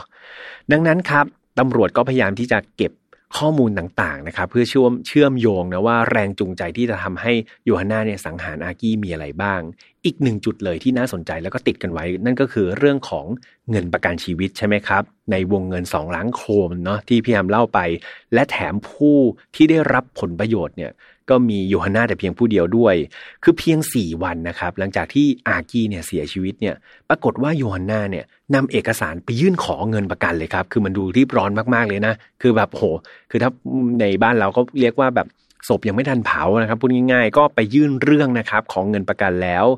ทางบริษัทประกันเนี่ยก็มีข้อสงสัยในการทำประกันเคสนี้แบบเยอะมากๆครับ ก็เลยมีการส่งไปให้สายสืบประกันเนาะ ทำการสืบสวนครับ แล้วก็ได้ทำการชะลอการเบิกจ่ายวงเงินประกันนี้ไปก่อน นักสืบประกันได้มีการตรวจสอบความสัมพันธ์ของโยฮันนากับอากี้ครับว่าตอนที่ทั้งคู่มีชีวิตอยู่เนี่ยทั้งคู่เป็นความรักแบบเป็นยังไงบ้าง เพราะว่าลักษณะครับเพื่อนๆที่เกิดที่สามีเนี่ยแบบ ทำประกันชีวิตแล้วมอบเงินให้กับภรรยาแต่เพียงผู้เดียวเนี่ยเพื่อนๆคิดแล้วคิดตามเนาะความสัมพันธ์ทั้งคู่ต้องเป็นไงต้องแบบดีมากๆเลยใช่ไหมครับ ต้องรักกันมากๆเลยสามีถึงไว้ใจเนาะแล้วก็มอบเงินประกันชีวิตให้กับภรรยาทั้งหมด แต่หลังจากที่นักสืบเนี่ยไปสืบดูครับความสัมพันธ์ของทั้งคู่เนี่ยก็พบว่าเฮ้ยมันตรงกันข้ามเลยครับ มันไม่ใช่คนรักที่แบบรักกันมาก แต่ว่าเรียกว่าทั้งคู่เนี่ยมันเหมือนจะเป็นศัตรูกันซะมากกว่านะครับ เรียกว่ามันไม่สอดคล้องเลยครับกับลักษณะการทำประกันของอากี้ นอกจากนี้นะครับ ระหว่างที่นักสืบเนี่ยทำการสืบถามข้อมูลคนอื่นๆเนาะว่าความสัมพันธ์ของทุกพวกเขาเนี่ยเป็นยังไง ทุกคนพูดเป็นเสียงเดียวกันเลยครับว่า โยฮันนากับอากีเนี่ยความสัมพันธ์นี้ท็อกซิกมาก ๆ ครับ ดังนั้นพวกเขาเชื่ออีกต่างหากนะครับว่าโยฮันนาเนี่ยน่าจะเป็นคนวางแผนการฆาตกรรมอากี้ เพียงแต่ว่าเขาเนี่ยไม่มีหลักฐานในการยืนยันเท่านั้นเอง ได้มีปากคำของน้องสาวอากี้เพิ่มเติมด้วยนะครับ เขาให้ข้อมูลว่า พี่ชายของเธอก็คืออากี้เนี่ยมักจะถูกโยฮันนาเนี่ยข่มขู่เป็นประจำแล้วก็ทำร้ายร่างกายอยู่ตลอด แถมบางครั้งเนี่ยโยฮันนามักจะแบบพยายามทำให้มันดูเป็นเหมือนอุบัติเหตุด้วยเนาะคือน้องสาวของอากี้เล่าให้ฟังว่ามีอยู่ครั้งหนึ่งครับในตอนนั้นนะโยฮันนาเนี่ยจัดบ้านใหม่เนาะแล้วก็มีการย้ายเฟอร์นิเจอร์เนี่ยมากองรวมกันไว้เป็นแนวตั้งครับ แปลกมากๆเลยนะกองรวมกันเป็นแนวตั้งในห้องรับแขก กองไว้สูงๆเลยครับเพอหลังจากนั้นพออากี้กลับบ้านเนี่ย จังหวะที่เปิดประตูครับ ปรากฏว่าน้องสาวคนนี้แอบเห็นโยฮันนาเนี่ยผลักกองเฟอร์นิเจอร์ครับล้มใส่อากี้ลงไปเลยเนาะโชคดีครับที่วันนั้นเนี่ยอากี้เขาหลบได้ทันครับ ซึ่งน้องสาวก็บอกว่าโห นี่ถ้าหลบไม่ทันนี่โอกาสที่อากี้จะบาดเจ็บหนักเนี่ยก็เป็นไปได้สูงมากๆ นอกจากนั้นครับ ยังมีข้อมูลว่าโยฮันนาเนี่ยยังคอยบังคับให้อากี้ทำนู่นทำนี่อย่างที่ไม่เต็มใจเสมอ อย่างเช่น หลังจากจดทะเบียนสมรสกันได้ไม่นานเนี่ยโยฮันนาก็อยากไปฮันนีมูนครับ แต่ว่าเธอเลือกที่จะไปฮันนีมูนที่กรุงไคโรประเทศอียิปต์ซึ่งตอนนั้นต้องบอกเพื่อนๆว่ากรุงไคโรในตอนนั้นมีการประท้วงครับ แล้วก็มีสงครามกลางเมืองอีกต่างหาก ซึ่งมันเป็นสถานที่ที่แบบ ไม่เหมาะสมกับการไปฮันนีมูนเลยใช่ไหมครับ คืออากี้ก็พยายามเสนอประเทศอื่นนะบอกเฮ้ยจะไปฮันนีมูนทั้งทีทำไมไปประเทศที่มันมีสงครามล่ะ แต่โยนหน้ายังยืนยันครับ บอกว่ายังไงซะ เธอขอไปไคโร และจะไปเดี๋ยวนี้ด้วยนะครับ คือแบบอยากจะไปตอนนี้เลยและทำให้อากี้ต้องไปยื่นลางานครับกับหัวหน้าเพียงแบบไม่กี่วันก่อนการเดินทางเนาะซึ่ง มันมันเป็นการแบบลางงานที่กระชันชิดมากๆ มันผิดวิสัยของอากี้มากๆ เจ้านายของอากี้หลังจากสอบถามว่าเฮ้ยจะลางงานไปไหน อากี้ก็เล่าให้ฟังครับ บอกว่าโหภรรยาอยากไปแบบไคโรมากๆ คือเจ้านายอากี้ก็ทักท้วงนะครับ บอกว่าเฮ้ยแบบไม่ไปประเทศอื่นหรอประเทศนี้มันอันตรายเนาะอย่างไรก็ตามครับ คือเจ้านายกับลูกน้องก็เป็นแค่เจ้านายกับลูกน้องครับเขาก็ยังถือว่าเฮ้ยมันเป็นสิทธิ์ของอากี้เนาะเขาอยากจะลางานแล้วไปเที่ยวที่ประเทศไหนก็เป็นสิทธิ์ของเขา ดังนั้น เจ้านายก็ไม่ว่าอะไรแล้วก็ให้ลางานไป เมื่อถึงเวลาเดินทางครับโยฮาน่ากับอากี้ก็บินไปยังกรุงไคโร ตั้งแต่อยู่บนเครื่องบินแล้วครับ ปรากฏว่าอากี้เนี่ย เริ่มมีอาการป่วยแบบแปลกๆครับ คือเขาเนี่ยอยู่ในสภาวะกึ่งหลับกึ่งตื่นอยู่ตลอดเวลาเนาะแล้วอาการมันก็หนักมากขึ้นเรื่อยๆ จนกระทั่งเขาถึงไคโรครับ วันแรกที่เขาเข้าไปอยู่ในโรงแรมเนี่ยอากี้เขารู้สึกว่าเหมือนโยฮันนาเนี่ยพยายามจะฉีดอะไรบางอย่างให้เขาอยู่ตลอดเวลา และหลังจากนั้นเขาก็ไม่ได้สติอีกเลยครับ ภายในห้องพักที่โรงแรมเนี่ยอากี้เขารู้สึกเหมือนโยฮันนาเนี่ย เอ่อทำอะไรอยู่ก็ไม่รู้เนาะแต่ตัวเขาเองเนี่ยไม่รับรู้เรื่องราวเลยจนกระทั่งผ่านไปได้หลายวันเนี่ยเขาก็ตื่นขึ้นมา แต่ว่าตอนนั้นเนี่ยเขาไม่พบโยฮันนาอยู่ในห้องแล้วเขาก็เลยรีบโทรครับเล่าเรื่องนี้ให้กับน้องสาวฟังเนาะแล้วก็บอกว่าโยฮันนาเนี่ยทำอะไรกับเขาบ้างในช่วงที่เขาพอจะรับรู้สติได้ และเขานี่อยากกลับสวีเดนให้เร็วที่สุดครับ สุดท้ายอากี้ได้พยายามประคับประคองสตินะครับ แล้วก็ซื้อตั๋วเครื่องบินกลับนะครับ ก่อนกำหนดเนาะซึ่งในตอนนั้นเองโยฮันนาก็ขอเดินทางกลับมากับเขาด้วย หลังจากกลับมาถึงสวีเดนครับ อากีนี่ขอรีบแยกย้ายออกจากบ้านโยฮันนานะมาอยู่คนเดียวเลยนะครับ เพราะว่าเขารู้สึกถึงความไม่ปลอดภัย และนั่นก็เป็นจุดเริ่มต้นของ toxic relationship ระหว่างทั้งคู่เรื่อยมาครับ แม้การเสียชีวิตของอากีในตอนนั้นจะมีแนวโน้มสรุปไปนะว่าเป็นการเสียชีวิตจากอุบัติเหตุ แต่ทางตำรวจแล้วก็อัยการเนี่ยเขาก็มีข้อสงสัยมากมาย แล้วก็อยากจะทำการตรวจสอบสถานที่เกิดเหตุอีกครั้งหนึ่งครับนั่นเป็นเหตุผลที่เจ้าหน้าที่ประกันก็ยังสามารถที่จะยื้อเนาะ ระยะเวลาในการจ่ายเงินประกันออกไปก่อนได้ ต่อมาในวันที่ 6 เมษายนปี 2016 ครับ เวลา 13 นาฬิกาเนี่ยยูฮันนาได้นัดกับนักสืบประกันนะครับในร้านอาหารแห่งหนึ่งในโรงแรมเนาะโดยหวังว่าเดี๋ยวเขาจะเคลียร์ประเด็นที่นักสืบ ประกันเนี่ยสงสัยให้หมดจด จะได้แบบจ่ายเงินค่าประกันให้เธอสักที นักสืบทั้งสองคนครับก็มาตรงตามเวลานัดหมายเนาะแล้วก็รออยู่ที่จุดนัดพบ แต่หลังจากผ่านไป 20 นาทีครับ ปรากฏว่าเขาก็ยังไม่เห็นโยฮันนามาสักที ก็คิดว่าเฮ้ยโยฮันนาเบี้ยวหรือเปล่าหรือว่าติดธุระอะไรนะครับเขาก็เลยโทรหาโยฮันนาครับแต่คำตอบของโยฮันนาเนี่ยมันก็ทำให้นักสืบเนี่ยรู้สึกขนลุกขึ้นมาแปลกๆเนาะคือโยฮันนาบอกว่าเธอเห็นเธอเนี่ยมาถึงนานแล้วนะและเธอเนี่ย กำลังนั่งอยู่ชั้นสองแล้วก็จดจ้องอยู่ที่นักสืบทั้งสองคนอยู่ข้างล่างครับ เป็นเวลา 20 นาทีแล้ว ก็เป็นอะไรที่แปลกๆนะครับ หลังจากนักสืบสองคนได้ฟังแบบนั้นครับ ก็ขนลุกครับ แล้วก็มองหน้ากัน แล้วก็คิดในใจว่าผู้หญิงคนนี้มันไม่ธรรมดาจริง ๆ แล้วก็น่ากลัวอย่างที่ตำรวจแล้วก็อายการเนี่ยเตือนไว้จริง ๆ การสนทนาครับของนักสืบประกันกับโยฮันนาเนี่ยก็ดำเนินไปได้ พอสมควรนะครับในทิศทางของการขอข้อมูลนะครับเกี่ยวกับการประกันแล้วก็การเสียชีวิตของอากี้มากกว่า โยฮันนาเนี่ยได้ให้ข้อมูลว่าหลังจากแต่งงานเนี่ยเดิมทีเนี่ยพวกเขาตัดสินใจอยากจะทำประกันนะครับให้กับลูกๆ จนกว่าพวกเขาจะเรียนจบมหาวิทยาลัย แต่ว่าอากี้เนี่ยเป็นคนบอกว่าไม่เห็นด้วยนะ เขาอยากทำประกันให้ตัวเขาเอง แล้วเพื่อว่าเผื่อเขาเป็นอะไรไปเนี่ยอย่างน้อยอะมีโยฮันนาดูแลลูกๆ แล้วก็ใช้เงินประกันจากการที่เขาเสียชีวิตเนี่ยให้โยฮันนาเนี่ยดูแลลูกๆต่อไปได้ นั่นเป็นสาเหตุที่ทำให้อากี้เนี่ยทำประกันชีวิต แล้วก็ใส่ชื่อโยฮันนาเป็นผู้รับผลประโยชน์แต่เพียงผู้เดียวนะครับนี่คือสิ่งที่โยฮันนาพูดมานะ ซึ่งแน่นอนว่านักสืบประกันทั้งสองคนมั่นใจครับว่าโยฮันนาโกหกแน่นอน จึงได้ทำการสอบสวนจนถึงเย็นเลยนะครับ ว่า เอ๊ะ ณวันที่เกิดเหตุที่อากี้เสียชีวิตไปเนี่ย เธอได้ให้การตรงกับที่ตำรวจเนี่ยเก็บข้อมูลมาหรือเปล่า คือเจ้าหน้าที่ประกันเนี่ยเขาก็ไปเก็บข้อมูลจากตำรวจมานะว่าตอนที่ไปสอบสวนโยฮันนาเนี่ยโยฮันนาพูดอะไร เดี๋ยววันนี้นักสืบประกันจะสัมภาษณ์โยฮันนามาสอบปากคำโยฮันนาแล้วดูว่าข้อมูลที่พูดเนี่ยเป็นไปในทิศทางเดียวกันหรือเปล่า สิ่งที่เธอเล่าให้ฟังครับ แทบจะเหมือนนะครับกับสิ่งที่เธอให้การกับตำรวจ แตกต่างเพียง หลังจากที่ส่งลูกเข้านอนแล้วครับ เธอบอกว่าตอนนั้นเธอตื่นขึ้นมากลางดึกครับ แล้วเธอไม่เห็นอากี้ก็เลยส่งข้อความหาเขา ซึ่งเอาจริง ๆ นักสืบก็คิดในใจนะครับว่าเฮ้ยการที่เราตื่นมา เราเห็นว่าสามีเรายังไม่กลับมาถึงบ้านเนี่ยกลางดึกเนี่ยก็ควรจะโทรดีกว่าไหมใช่ไหมฮะไม่ใช่ว่าส่งข้อความไปแล้วก็นอนต่อใช่ไหมครับ ซึ่งมันก็เป็นอะไรที่แปลกมาก ๆเลยครับ แต่ว่าถ้าเกิดย้อนไป ดูนะครับในตอนที่เธอให้ปากคำกับตำรวจเนี่ยปรากฏว่าโยฮันนาไม่ได้มีการเล่านะครับในเรื่องของการส่งข้อความกลางดึกตรงนี้ไป นี่คือข้อมูลที่เจ้าหน้าที่ประกันเจอว่ามันแตกต่างเนาะและเมื่อย้อนไปตอนที่เธอโทรแจ้งศูนย์รับแจ้งเหตุครับว่าตอนนั้นเนี่ยเธอบอกว่าสามีเธอเนี่ยพายเรือแล้วก็หายไปทั้งคืนใช่ไหมตอนนั้นเจ้าหน้าที่รับแจ้งนะครับ แล้วถามเธอว่าเฮ้ยที่ท่าเรือเนี่ย เธอเห็นเรือลอยอยู่ และเห็นสามีอยู่บนเรือหรือเปล่า ตอนนั้นเนี่ย ที่โยฮันนาตอบกับตำรวจเนี่ย เธอบอกว่าเธอมั่นใจมาก ว่าไม่มีใครอยู่บนเรือ เรือนี่เป็นเรือเปล่าๆนะครับ อยู่ที่ท่าเรือ แต่คราวนี้ครับ หลังจากที่นักสืบประกันเนี่ย ถามคำถามเดียวกันเลยนะว่าเฮ้ยเช้าวันที่เกิดเหตุเนี่ย ตรงท่าเรือเนี่ย เห็นสามีอยู่ด้วยหรือเปล่า โยฮันนากลับลังเลครับ แล้วก็บอกว่าเฮ้ยเธอไม่แน่ใจเหมือนกัน ว่าสามีอยู่ที่เรือหรือเปล่า เพราะว่าตอนนั้นเนี่ยเธอโกรธมากครับ เธอโกรธที่อากี้เนี่ยหายตัวไปทั้งคืน แล้วก็ทิ้งให้เธออยู่กับลูกๆ ดังนั้นเธอไม่มั่นใจครับ ดังนั้นครับจุดนี้ก็จะเป็นจุดที่คอน FLICT นะครับในการให้ปากคำของโยฮันนากับตำรวจเมื่อก่อนหน้านี้กับทางนักสืบประกันนะครับ ก็จะเป็น 2 จุดที่แตกต่างกันเนาะมาถึงตรงนี้ครับนักสืบประกันเนี่ยค่อนข้างที่จะแม่นใจนะครับในเซนส์ของการเป็นนักสืบว่าโยฮันนาเนี่ยน่าจะเป็นคนบังคับนะครับให้อากี้เนี่ยทำประกันชีวิต หรือไม่เนี่ยโยฮันนาอาจจะสวมรอยเป็นอากี้ในการทำประกันซะเองเลยก็เป็นไปได้ครับ จากผลการสอบสวนนี้ครับทำให้ปประกันชีวิตของอากี้เนี่ยในตอนนั้นเป็นโมฆะครับพร้อมกับนักสืบเนี่ยก็ได้มีการส่งหลักฐานต่างๆนะครับจากการสอบปากคำแล้วก็จากการที่เขาไปเก็บเองเนี่ยส่งให้กับเจ้าหน้าที่สืบสวนในการพิจารณาคดีต่อไป นอกจากนี้ครับยังมีการตรวจสอบสัญญาณโทรศัพท์ของโยฮันนาด้วยนะครับในวันที่อากี้เสียชีวิตเนี่ย ปรากฏว่ามันเจอเรื่องแปลกๆครับ คือเขาพบว่าในช่วงเช้าก่อนที่เธอจะโทรไปที่ศูนย์แจ้งเหตุเนี่ย มีการพบสัญญาณมือถือของโยฮันนาอยู่บริเวณท่าเรือครับท่าเรือก็คือจุดที่พบศพเนาะ มันมีการพบสัญญาณของโยฮันนาเนี่ยอยู่บริเวณนั้นสักพักหนึ่งครับ ก่อนที่เธอจะเดินกลับเข้าบ้านแล้วก็โทรไปที่ศูนย์รับแจ้งเหตุ ดังนั้นเจ้าหน้าที่ตำรวจก็เลยสันนิษฐานครับว่า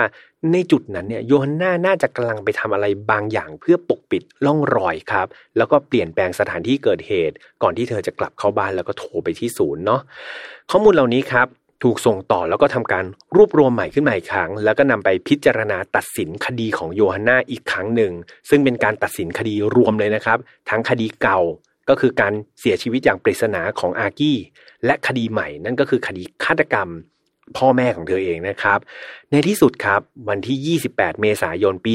2017 นะครับโยฮันนาและก็โมฮัมหมัดเนี่ยถูกนำตัวขึ้นศาลเพื่อไต่สวนคดีฆาตกรรม คุณยูอัน พ่อของโยฮันนาแล้วก็พยายามฆ่าคุณอันแม่ของโยฮันนานะครับ พี่สาวแล้วก็ลูกสาวของโยฮันนาเนี่ยได้ให้การเป็นพยานในฝั่งโจทย์ด้วยนะครับ ฝั่งตรงข้ามกับโยฮันนาเนี่ยและขอว่าตอนที่เธอให้การเนี่ย ไม่อยากให้โยฮันนาอยู่ในห้องพิจารณาคดีครับ เพราะว่าพวกเขาเนี่ยรู้สึกไม่ปลอดภัยเนาะลูกสาวของโยฮันนาเนี่ยได้พูดว่าเธอรู้สึกผิดหวังมาก แล้วก็เจ็บปวดมากๆ เมื่อเธอได้รู้ความจริงว่าคุณแม่เนี่ยทำอะไรมาตลอด รวมถึงเธอรู้สึกผิดครับ ที่เธอเนี่ยเข้าใจผิดเกี่ยวกับตัวคุณพ่อก็คือคุณอากี้มาตลอดเนาะในชั้นศาลครับตำรวจได้แสดงหลักฐานสถานะทางการเงินของโยฮันนาเพื่อ support ข้อมูลด้วยว่าโยฮันนาในตอนเนี้ยมีสถานะทางการเงินที่ย่ำแย่มากๆครับ ในบัญชีโยฮันนาเนี่ยมีตังอยู่ราวๆ 900 โครนนะครับหรือว่า 3,000 กว่าบาทเท่านั้นเอง ดังนั้นแรงจูงใจนะครับที่เธอสังหารอดีตสามีหรือสังหารพ่อแม่ตัวเองเนี่ยมันก็น่าจะเป็นเรื่องของเงินนี่แหละ ก็น่าจะมีน้ำหนักมากขึ้นเรื่อยๆครับ ในขั้นศาลครับ โยฮันนาเนี่ยหลังจากถูกนำตัวขึ้นมาในชั้นศาลเนี่ยเธอก็ยังเหมือนเดิมครับ ให้การปฏิเสธทั้งหมดเลยเนาะทั้งเรื่องราวของคดีอดีต แล้วก็คดีปัจจุบัน ซึ่งเอาจริง ๆ แล้ว มันก็ค่อนข้างที่จะโต้เถียงได้ยาก อย่างประเด็นที่เขาบอกว่าเฮ้ยโยฮันนาทำไมถึงมีเงินในบัญชีแค่สามพันกว่าบาทล่ะโยฮันนาก็บอกว่าเฮ้ยเธอเป็นคนประหยัดครับ เธอใช้เงินน้อยมากๆเนี่ย เธอก็พยายามที่จะประหยัดแต่ว่าเธอเนี่ยรายได้น้อย ซึ่งเอาจริง ๆ มันก็ขัดแย้งนะครับ เพราะว่าตำรวจเนี่ย ไปรวบรวมข้อมูลการใช้ชีวิตหรือไลฟ์สไตล์ของโยฮันนามาเนี่ย ปรากฏว่าเธอเนี่ยไปเที่ยวที่หรูๆมาตลอดครับ ไปเที่ยวยุโรป หรือว่าล่าสุดที่พี่แฮมเล่าใช่ไหมไปเที่ยวเมืองไทยอย่างเงี้ย เสื้อผ้าก็เป็นเสื้อผ้าราคาแพงครับ ชอบไปปาร์ตี้ชอบไปกินแชมเปญนะ แล้วก็จ่ายเงินเนี่ยให้กับแบบเหล่าอะไรที่แบบเป็นของฟุ่มเฟือยซุรุ่ยซุร่ายอยู่ตลอดเวลา ดังนั้นไอ้สิ่งที่เธอพูดว่าเธอประหยัดเนี่ย มันไม่เป็นความจริงเลยครับ มันห่างไกลกับคำว่าประหยัดมาก ๆ เธอบอกว่า แม้ว่าเธอเนี่ยจะได้เงินจากคุณพ่อคุณแม่มาบ่อยครั้งนะครับ แต่เธอก็ใช้มันอย่างจำเป็น แต่ว่าอย่างที่ สืบสวนมาครับตามเขาเรียกว่า transaction ทางการเงินเนี่ยก็จะเห็นว่าเธอเนี่ยมีการใช้เงินที่เยอะมากๆเลยยูฮันนาครับมักจะขอเงินก้อนใหญ่ๆนะจากคุณพ่อคุณแม่เสมอเลย โดยข้ออ้างที่เธอขอเนี่ยเธอมักจะโบยความผิดไปให้อากี้ครับคนที่เป็นสามีก็บอกว่าสามีเนี่ยชอบไถเงินเธอบ้าง ไม่ยอมทำงานบ้าง หรือบางทีเธอก็อ้างว่าเนี่ยเธอจะเอาไปใช้จ่ายกับลูกๆนะครับแน่นอนว่าพ่อของยูฮันนาที่เป็นคนรวยมากๆเนี่ยตามที่เล่าไปตอนต้นนะไม่เคยถามเหตุผลครับ เรียกว่าขอเงินเท่าไหร่ก็ให้หมดแล้วครับเขาไม่ลังเลใจเลยครับ แล้วเขาก็รักลูกสาวคนนี้อย่างบริสุทธิ์ใจ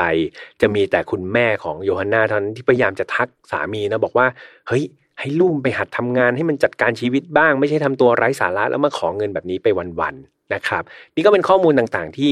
มาประกอบการสนับสนุนในขั้นศาลในการพิจารณาคดีก่อนนะครับ เอาคดีแรกก่อนนะ การเสียชีวิตของอากี้เนี่ยอายการได้ ทำเรื่องขุดร่างของอากี้ครับขึ้นมาชันสูตรอย่างละเอียดใหม่ แล้วก็ให้ผู้เชี่ยวชาญทางด้านพยาธิวิทยาเนี่ยมาตรวจสอบอีกครั้ง ซึ่งผลการชันสูตรมันก็ไม่ได้แตกต่างจากครั้งแรกครับ คือสาเหตุการเสียชีวิตก็จากการขาดอากาศหายใจจากการจมน้ำนี่แหละ แล้วก็ร่างกายก็เหมือนเดิมครับ ไม่ได้มีร่องรอยการต่อสู้ จะมีเรื่องแปลกๆ ก็คืออย่างที่พี่แฮมบอกไปนะก็คือลักษณะน้ำเนี่ยที่อยู่ในปอดกับน้ำที่อยู่ในทะเลสาบเนี่ยมันไม่สัมพันธ์กันครับ คือจำนวนไดอะตอมในปอดเนี่ยมันมีจำอ่ามีปริมาณไดอะตอมที่น้อยกว่านะครับจำนวนน้ำที่พบในทะเลสาบ ซึ่งมันก็ตีความเป็นภาษาง่าย ๆ ว่า อากี้เนี่ยน่าจะถูกทำให้จมน้ำที่อื่นมาก่อนนะครับ ก่อนที่จะมาทิ้งร่างไว้ในทะเลสาบนั่นเอง จากผลการชนสูตรนี้ครับ พิสูจน์ได้ว่าการเสียชีวิตของอากี้เนี่ยมันเป็นฆาตกรรมแน่ๆครับ มันไม่ใช่การตายอย่างธรรมชาติเนาะปัญหาก็คือ อายการกับตำรวจเนี่ยยังไม่สามารถหาพยานครับ หรือว่าหลักฐานมามัดตัวคนร้ายได้อย่างแน่นอนเนาะเพราะว่ามันมันยังไม่ชัดเจนไงคือมันรู้แล้วแหละว่าคนนี้ตายผิดธรรมชาติ แต่ว่าการที่จะไปจับผิดว่าใครคือคนร้ายเนี่ยมันต้องมีหลักฐานชัดๆว่าว่าคนนี้ลงมือจริง ๆ ครับ และเนี่ยคือสิ่งที่ตำรวจและอายการจนถึงตอนเนี้ยก็ยังหาไม่ได้นะครับ นั่นสุดท้ายครับทำให้คดีนี้ ผลออกมาก็คือศาลยกฟ้องโยฮันนาครับเพื่อนๆโยฮันนา ครั้งที่สองแล้วที่ถูกเรียกกลับมาสอบสวน แล้วก็ขึ้นพิจารณาคดีการเสียชีวิตอย่างปริศนาของสามีเนี่ยปรากฏว่าเธอรอดอีกครั้งหนึ่งครับ ในคดีนี้เธอเป็นผู้บริสุทธิ์นะครับ ต่อมาก็คือเป็นการพิจารณาไต่สวนในคดีที่สองบางก็คือคดีคุณยูอันเนาะแล้วก็การพยายามฆ่าคุณอันคุณแม่ของตัวเองยูฮันนาเหมือนเดิมครับ ให้การปฏิเสธทุกข้อกล่าวหา แล้วเธอก็คิดว่าการปฏิเสธแบบนี้ก็จะทำให้เธอเนี่ยรอดเหมือนคดีแรกเพราะคดีแรกเธอรอดใช่ไหมครับ โดยทุกครั้งที่ถามครับว่าคืนเกิดเหตุเธอทำอะไรอยู่กับใคร ทุกครั้งที่ตอบอะปรากฏว่าในชั้นศาลเนี่ยเธอตอบวกไปวนมาครับคำถามถามอะไรไปเนี่ยคำตอบออกมาเนี่ยสเปะสปะครับวนเวียนไปหมด มีการมีข้อมูลนะครับบอกว่าในหนึ่งคำถามเนี่ยบางทีคำตอบของโยฮันนา มีหลากหลายถึง 9คำตอบกันเลยทีเดียวนี่หนึ่งคำถามครับ ซึ่งนั่นแสดงให้เห็นว่าเธอเริ่มที่จะสับสนในความคิดของตัวเองแล้วเนาะ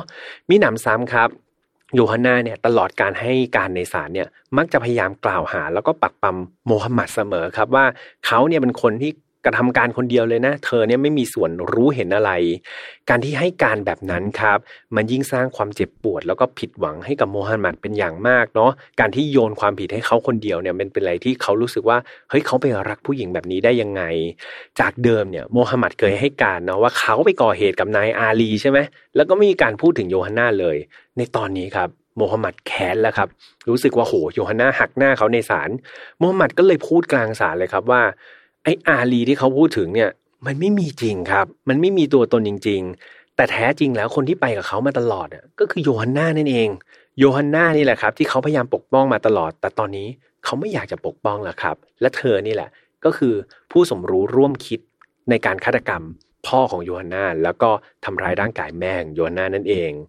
ระหว่างการถูกควบคุมตัวนะครับเพื่อรอคำตัดสินสุดท้ายเนี่ย เอาจริง ๆ ตอนนั้นโยฮันาพยายามที่จะคือเขาถูกแยกขังนะระหว่างโยฮันากับโมฮัมหมัดโยฮันนาพยายามส่งจดหมายหาโมฮัมหมัดครับเพื่อเกลี้ยกล่อมนะให้เขาเห็นใจแล้วก็บอกว่าเฮ้ยโมฮัมหมัดช่วยเป็นผู้ร้ายแต่เพียงผู้เดียวได้ไหมให้โมฮัมหมัดเนี่ยจินตนาการดูซิว่าลูกๆของเธอเนี่ยทั้ง 6 คนเนี่ยจะอยู่ยังไงล่ะ เด็กๆต้องลำบากแค่ไหน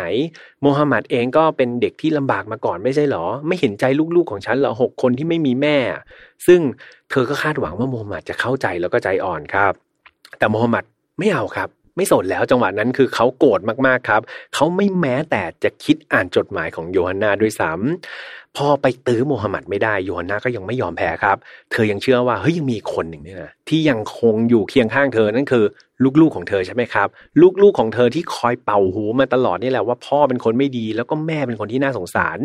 โยฮันนาก็เลยส่งจดหมายไปหาลูกสาวคนโตครับ เพื่อพยายามเกลี้ยกล่อมเนาะให้ลูกสาวเนี่ยมาเป็นพยานบอกว่า เธอดีอย่างงุ้นเสียสละอย่างนั้น แต่ว่าเธอไม่รู้เลยครับว่าในขั้นศาลเนี่ยลูกสาวคนนี้แหละครับเป็นพยานนะครับ ที่ขึ้นมาพูดในฝั่งของโจกก็คือฝั่งที่อยู่ตรงข้ามกับเธอนะครับ ลูกสาวคนนี้มาได้ให้การนะครับ ว่าจริง ๆ แล้วคุณแม่เป็นคนยังไงครับ แล้วก็ความจริงที่แท้จริงว่าคุณพ่อเนี่ยถูกลังแกมาตลอดเนี่ย ลูกสาวคนนี้แหละครับ เป็นคนที่ให้ปากคำกับศาลซะเอง ซึ่งตอนนั้นโยนายังไม่รู้เลยนะว่า ลูกสาวเนี่ยไปอยู่ฝั่งตรงข้ามแล้วนะครับ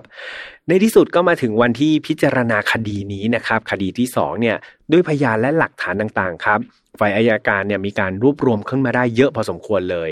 และในที่สุดครับศาลก็มีการตัดสินจำคุกตลอดชีวิตครับให้กับโยฮาน่าในคดีฆาตกรรม คุณยูอันนะครับคุณพ่อของเธอแล้วก็พยายามฆ่าคุณอันคุณแม่ของเธอ โดยไม่สามารถขออุทธรณ์ใด ๆ ครับ ก็คือไม่มีสิทธิ์ลดหย่อนโทษแล้วแหละต้องอยู่ในคุกตลอดชีวิตครับ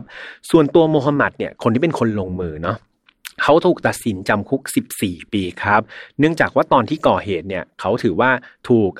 ถูกพิสูจน์ได้นะครับว่าได้รับการข่มขู่แล้วก็บังคับควบคุมจากบุคคลอื่นครับ ดังนั้นโทษของเขาก็จะลดน้อยลงมานะเหลือเพียง 14 ปี